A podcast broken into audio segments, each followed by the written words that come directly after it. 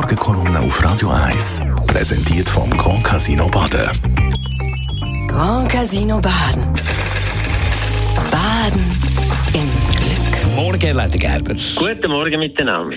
Sie haben das alles auch mitbekommen. Seit ganz kurzem ist der berühmteste Häftling von der Schweiz, der Brian Keller, ist wieder auf freiem Fuß. Das ist ja eine unglaublich lange Geschichte und eine unglaublich traurige und schwierige Geschichte auch. Das ist jetzt ein typischer Fall, wo eigentlich unser Justiz- und unser Strafvollzugssystem nicht gewachsen ist und nicht weiß, wie damit umgehen. Das hat schon ganz am Anfang angefangen. Der Brian hat offenbar ganz eine schwierige Jugend gehabt, wenn man das anschaut. Er hat Sachen müssen erleben, die man niemandem wünscht und ist dann auch äh, wirklich irgendwie am Teufel ein bisschen vom Karren gefallen und hat mit 15 Jahren schon Sachen gemacht, die einfach nicht können. Er hat mit einem Messer, hat er, mit, als er 15 war, äh, zweimal einem, äh, einem 18-Jährigen in den Rücken hineingestochen und so weiter. Und ist natürlich dann sofort angeklagt worden und hat auch einen entsprechenden, äh, ein entsprechendes Pack bekommen. Er ist verurteilt worden zu neun Monaten Haft und in die neun Monate hat er müssen so absitzen, 180 Tage in Einzelhaft als 15-Jähriger, also noch als Bub, als Bub. Und 13 Tage davon ist er mit Händen und Füßen ans Bett gefesselt gewesen. Also das sind Geschichten, die man sich eigentlich gar nicht vorstellen kann und die nicht dürfen vorkommen in einem zivilisierten Staat.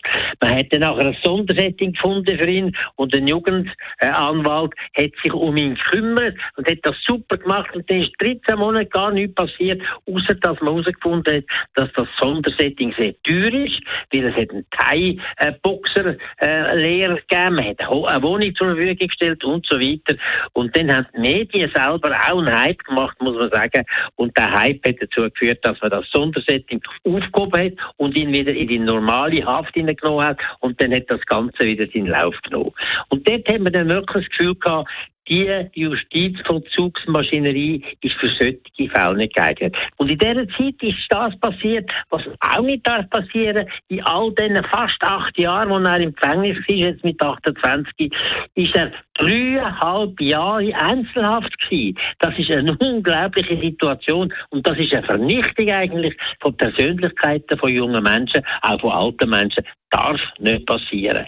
Die Staatsanwaltschaft ist dem nicht gewachsen gewesen und hat jedes Mal eben wieder neue Strafen ausgesprochen und dann ist es so weitergegangen. Jetzt endlich ist es möglich gewesen, trotz dem Antrag von der Staatsanwaltschaft, dass die Richter ihn auf einen freien Fuß gesetzt haben, vorübergehend.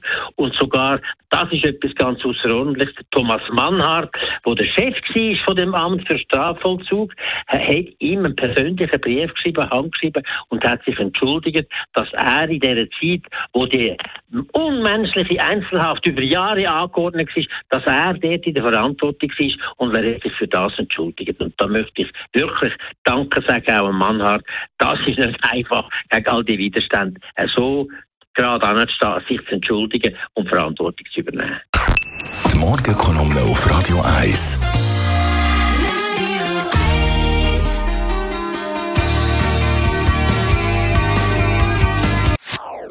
Das ist ein Radio 1 Podcast. Mehr Informationen auf radio1.ch.